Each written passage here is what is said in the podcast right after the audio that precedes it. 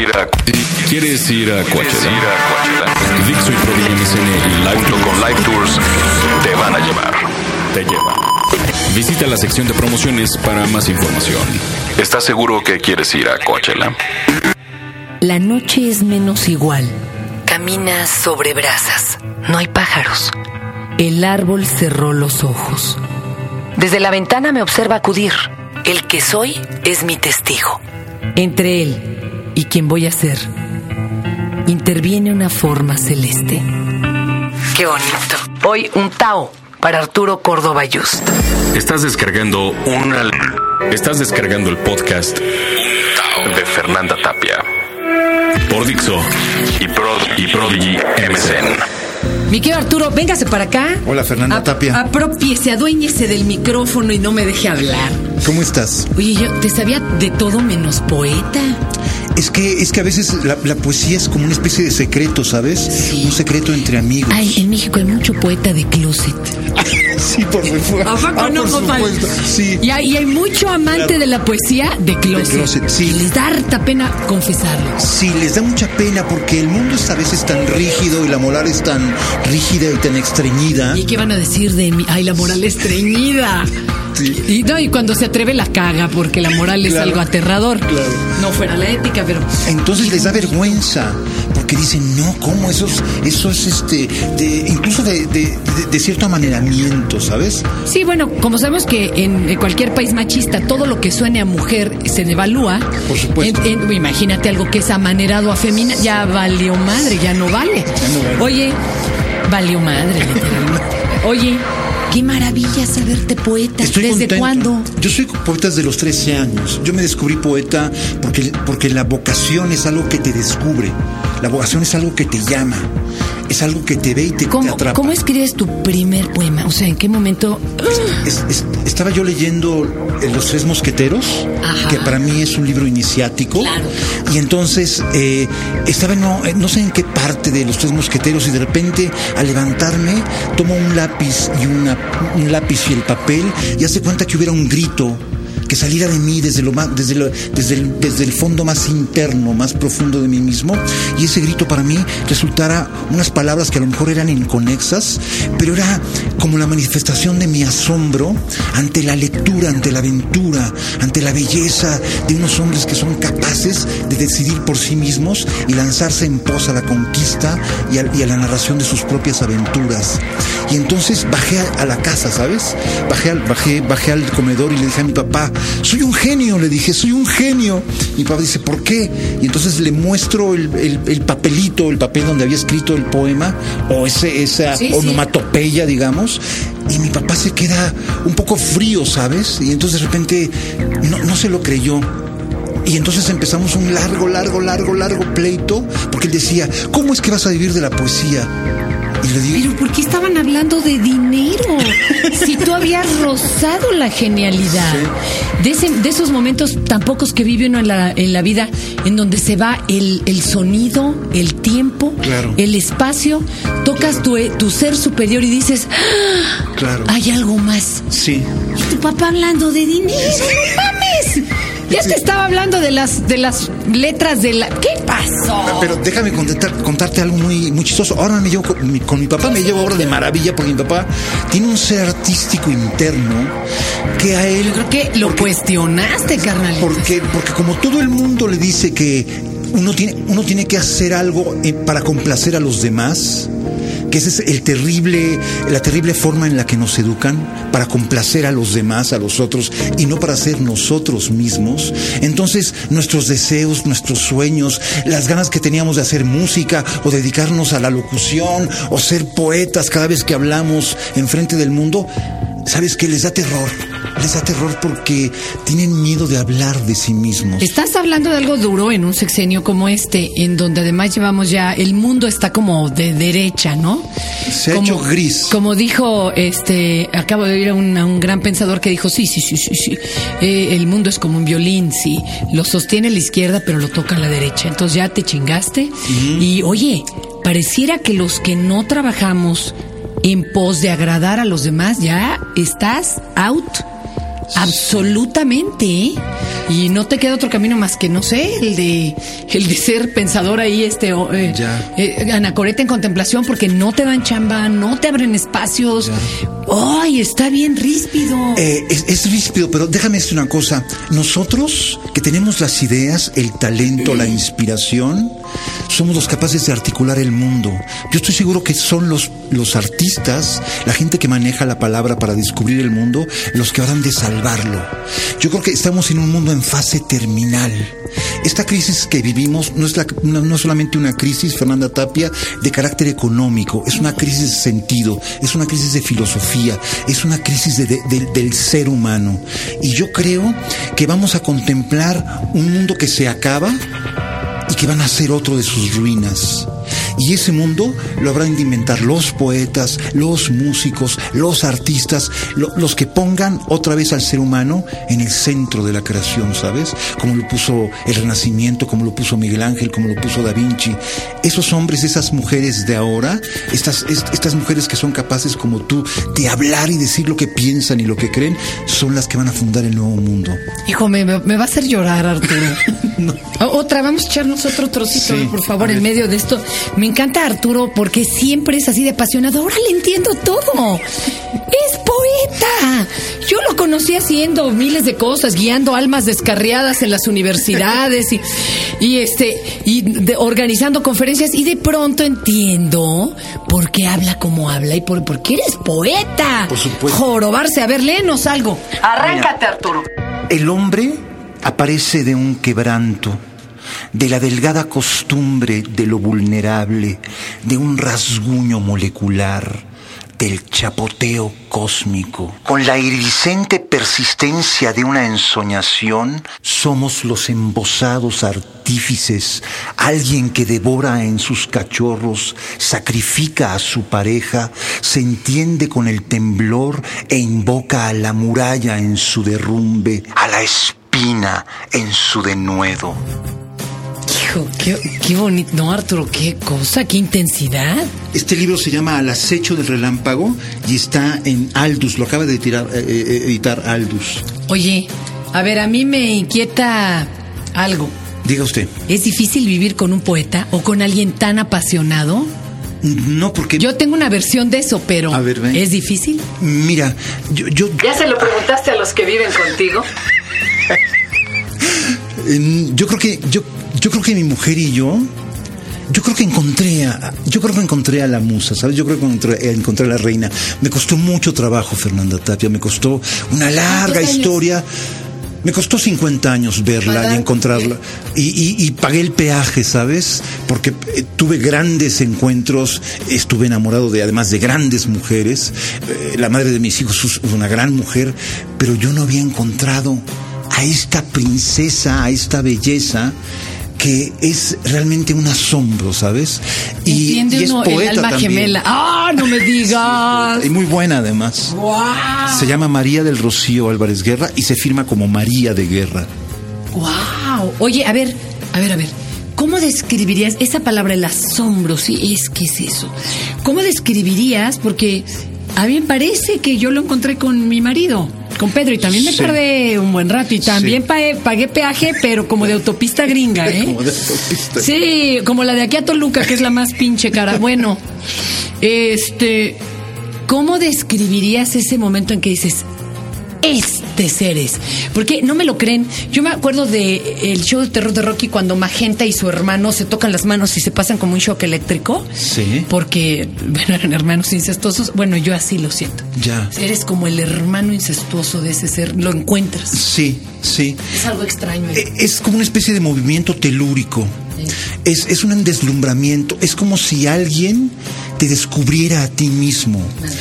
Tu propio potencial, tu propia tiniebla, tu propia oscuridad, tu propia luz. Es como si ese alguien te lo viniera a enseñar. Y te descubrieras a ti mismo a través del otro, de su mirada, de sus gestos, de su respiración, de su palabra, y pudieras por fin armar el puente, ¿sabes? Para encontrarte. Ver completo, oír completo. Exacto. Fíjate que, y ahorita que decías tú de los libros iniciáticos, Hay creo que no. iniciáticos. Eso. Y yo creo que estamos, como decía aquí un invitado, promoviendo mal la lectura.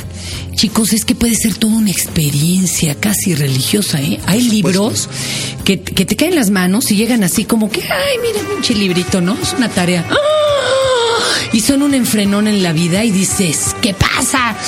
Y te pasa algo.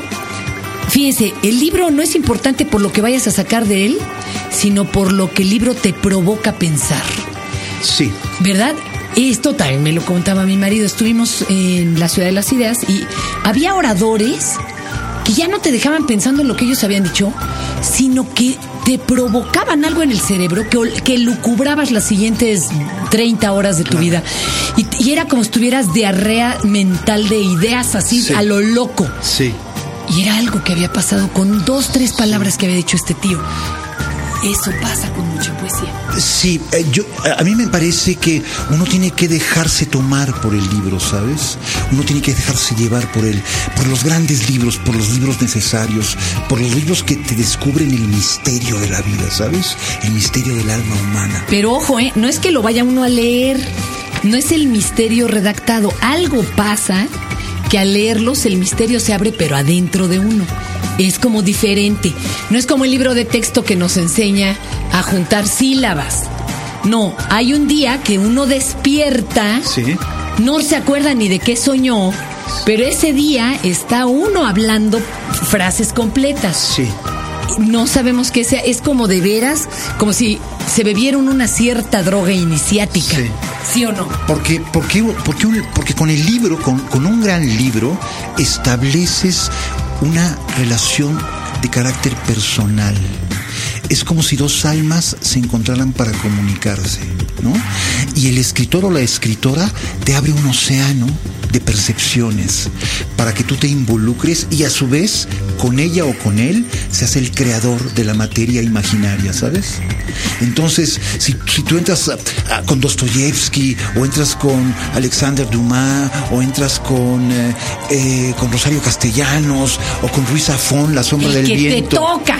¿no? en ese momento. Y, y- Te- ajá. y entonces descubres que hay un filón que te lleva al tesoro, al tesoro de poderte mirar sin distorsiones en un espejo maravilloso. Ay, qué, qué cosa tan terrible lo que acabas de decir. Mirarte sin distorsiones. Yo les digo que, aquí hace años que hace mucho uno no se ve en un espejo, se peina uno frente a la tele y uno cree que es Talía o Paulina Rubio, cabrón. ¿no? Tú has de pensar que eres quien, Tom Cruise o Brad Pitt.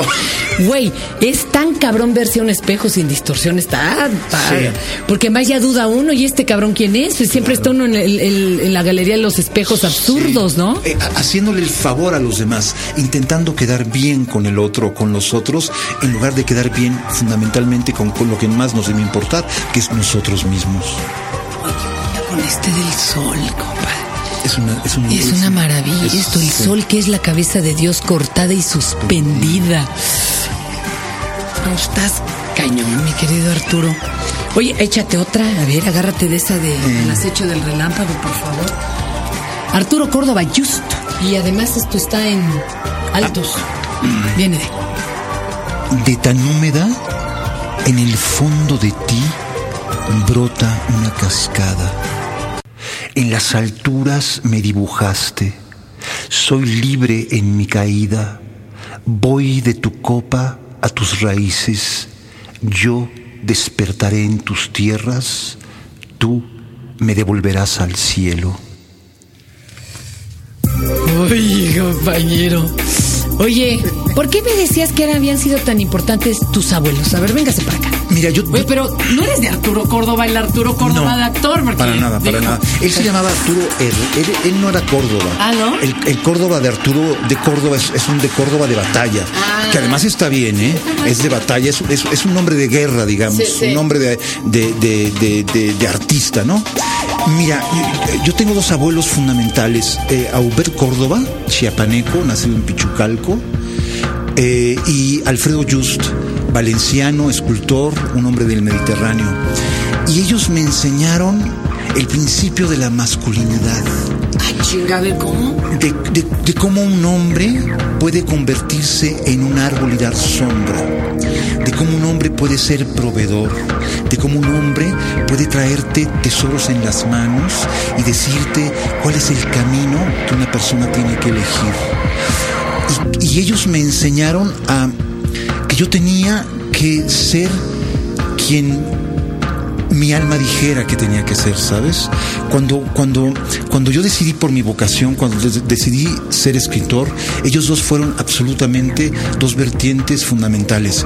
Mi abuelo Hubert, porque me cobijaba, ¿sabes? Era una especie como de agüehuete.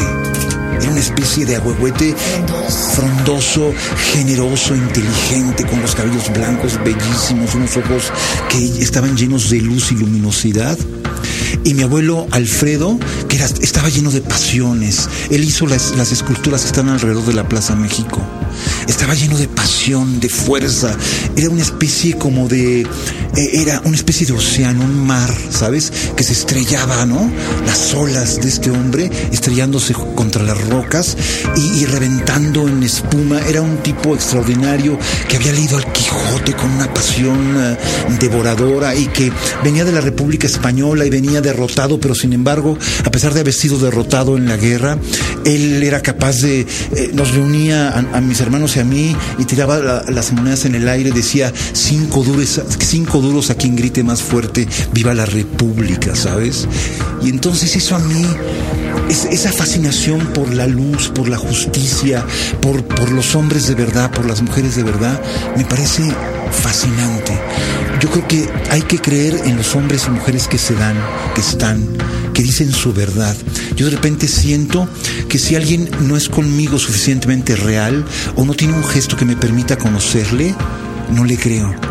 A mí me gusta la gente que dice lo que siente, lo que piensa, que no le tiene miedo a la palabra. Y eso me lo enseñaron mis abuelos. Mis abuelos eran, mi abuelo Aubert era al pan pan y al vino vino. Y eso me parece encantador. Me parece que es, el- que es todo un sistema eh, espiritual de vida. Llamar a las cosas por su nombre, no dar rodeos. Y vivimos en un mundo en donde los hombres dan rodeos, en donde no llaman a las cosas por su nombre. Porque Vivimos- además creemos que nos lastiman. Y no, no sé si es Azorino quien dice que una verdad pequeña, una mentira pequeña, se puede convertir en, en, ya sabes, en, un- en un cetáceo, en un leviatán. Y no, creo que las personas contemporáneas, las per- personas modernas, una de nuestras tareas es decir lo que sentimos, decir lo que pensamos. Porque esa es la forma de colocarnos frente a nosotros mismos y frente a los demás. ¿En qué eres mejor que el año pasado? Así. Soy mejor que el año pasado porque me estoy ocupando de lo que siente mi mujer y de lo que sienten mis hijos. Estoy ocupándome de sus sentimientos y estoy procurándoles. Que, que- procurándoles para que para que todos crezcamos y para que todos encontremos plenitud. ¿Y en qué vas a ser mejor eh, el año que entra? ¿Qué estás trabajando? Eh, estoy pensando en un proyecto que me interesa mucho. Hijo, lo lanzo al aire, a lo mejor es una locura, pero quiero hacer un proyecto muy universitario de cultura, ¿sabes? Quiero que el espacio donde yo estoy laborando se convierta en un espacio donde la cultura sea fundamental y nos permita crecer como comunidad, pero al mismo tiempo echar raíces, ¿sabes? Vernos los unos a los otros y saber que pertenecer a una comunidad es pertenecer a un mundo que nos da raíz, fuerza. La cultura, la academia, la educación es lo que más nos va a salvar de la violencia, porque la violencia es distracción. La cultura es la que nos salva del miedo. Vivimos en una sociedad violenta porque es una sociedad que tiene miedo. Y tiene miedo porque no sabe decir lo que siente. Y la cultura, la academia, la inteligencia sensible nos puede arrebatar, nos puede hacer que podamos arrebatarle al miedo este imperio en el que, en- en el que nos tiene sumidos, ¿sabes? Ay, Arturo, pues cerremos con otra, ¿no? La última y nos vamos, Arturo. Qué barbaridad. ¿Con cuál vamos a cerrar? Mira, eh, Échate una completa, digo, Sí está difícil una de 10 hojas, pero... pero mira, bueno, tengo esta, pero yo no sé si... Esta se llama Envueltos por el calor. La noche es menos igual. Caminas sobre brasas. No hay pájaros. El árbol cerró los ojos. Desde la ventana me observa acudir. El que soy es mi testigo. Entre él y quien voy a ser interviene una forma celeste. El sol se parte como un transatlántico. La tierra se meterá en el cielo, va a hundirse en las alturas. En qué redondo, elíptico ataúd esconden la placenta lunar. Cruje el esqueleto de quien se atrevió a pisarla. Dilatándose la esfera, el aire es una fustigada crin. Los niños dirán adiós, las parejas posarán petrificadas, envueltos por la canícula, mientras la numeración se desvanece, meditan los lagartos. Late en mi pecho el fruto que robaste, es un deleite la tea de mis entrañas. Al salir colibríes de mi entrecejo, en la vibración de la espesura, con tus dedos de nube en un circo montañoso, se ostentará la salud de la más fértil paradoja. ¿Ya? ¿Qué más deberíamos agregar? Arturo, gracias. Gracias a ti. No se pierdan esta experiencia. Está, es- Ah. está en librerías, Fernanda. Al acecho está- del relámpago, Arturo. Córdoba Just. Cómprenlo. Sí, y vayan pronto porque esto es como el cine mexicano, no le dan mucho tiempo en cartelera. De veras, los libros los bajan rápido, tienen tantos cada semana, es una locura. Entonces hay que, hay que conseguirlo pronto. Y, y sabes que ahorita tú que decías, si no me deja ver algo que lo conozca verdad, hoy te reconocí, Arturo. Gracias, Fernanda. Gracias. Eh, Gracias por abrirnos tu, tu corazón y tu verdadero ser. Y déjame decirte que yo creo que tú eres un encanto. No, Y eso es una maravilla. Una persona. me- ¿Sabes por qué me gustas? ¿Por qué me caes bien? Porque eres una persona real. Y urge en este mundo, urgen, nos urge tener personas reales. A mí son las personas que me gustan, las que son reales, las que son de carne y hueso, es decir, que tienen espíritu. Qué hermoso piropo. Sí, qué hermoso. Muchísimas gracias, Arturo. Que ya me voy apenada. Muchas gracias. Gracias a ti, Fernanda Tapia.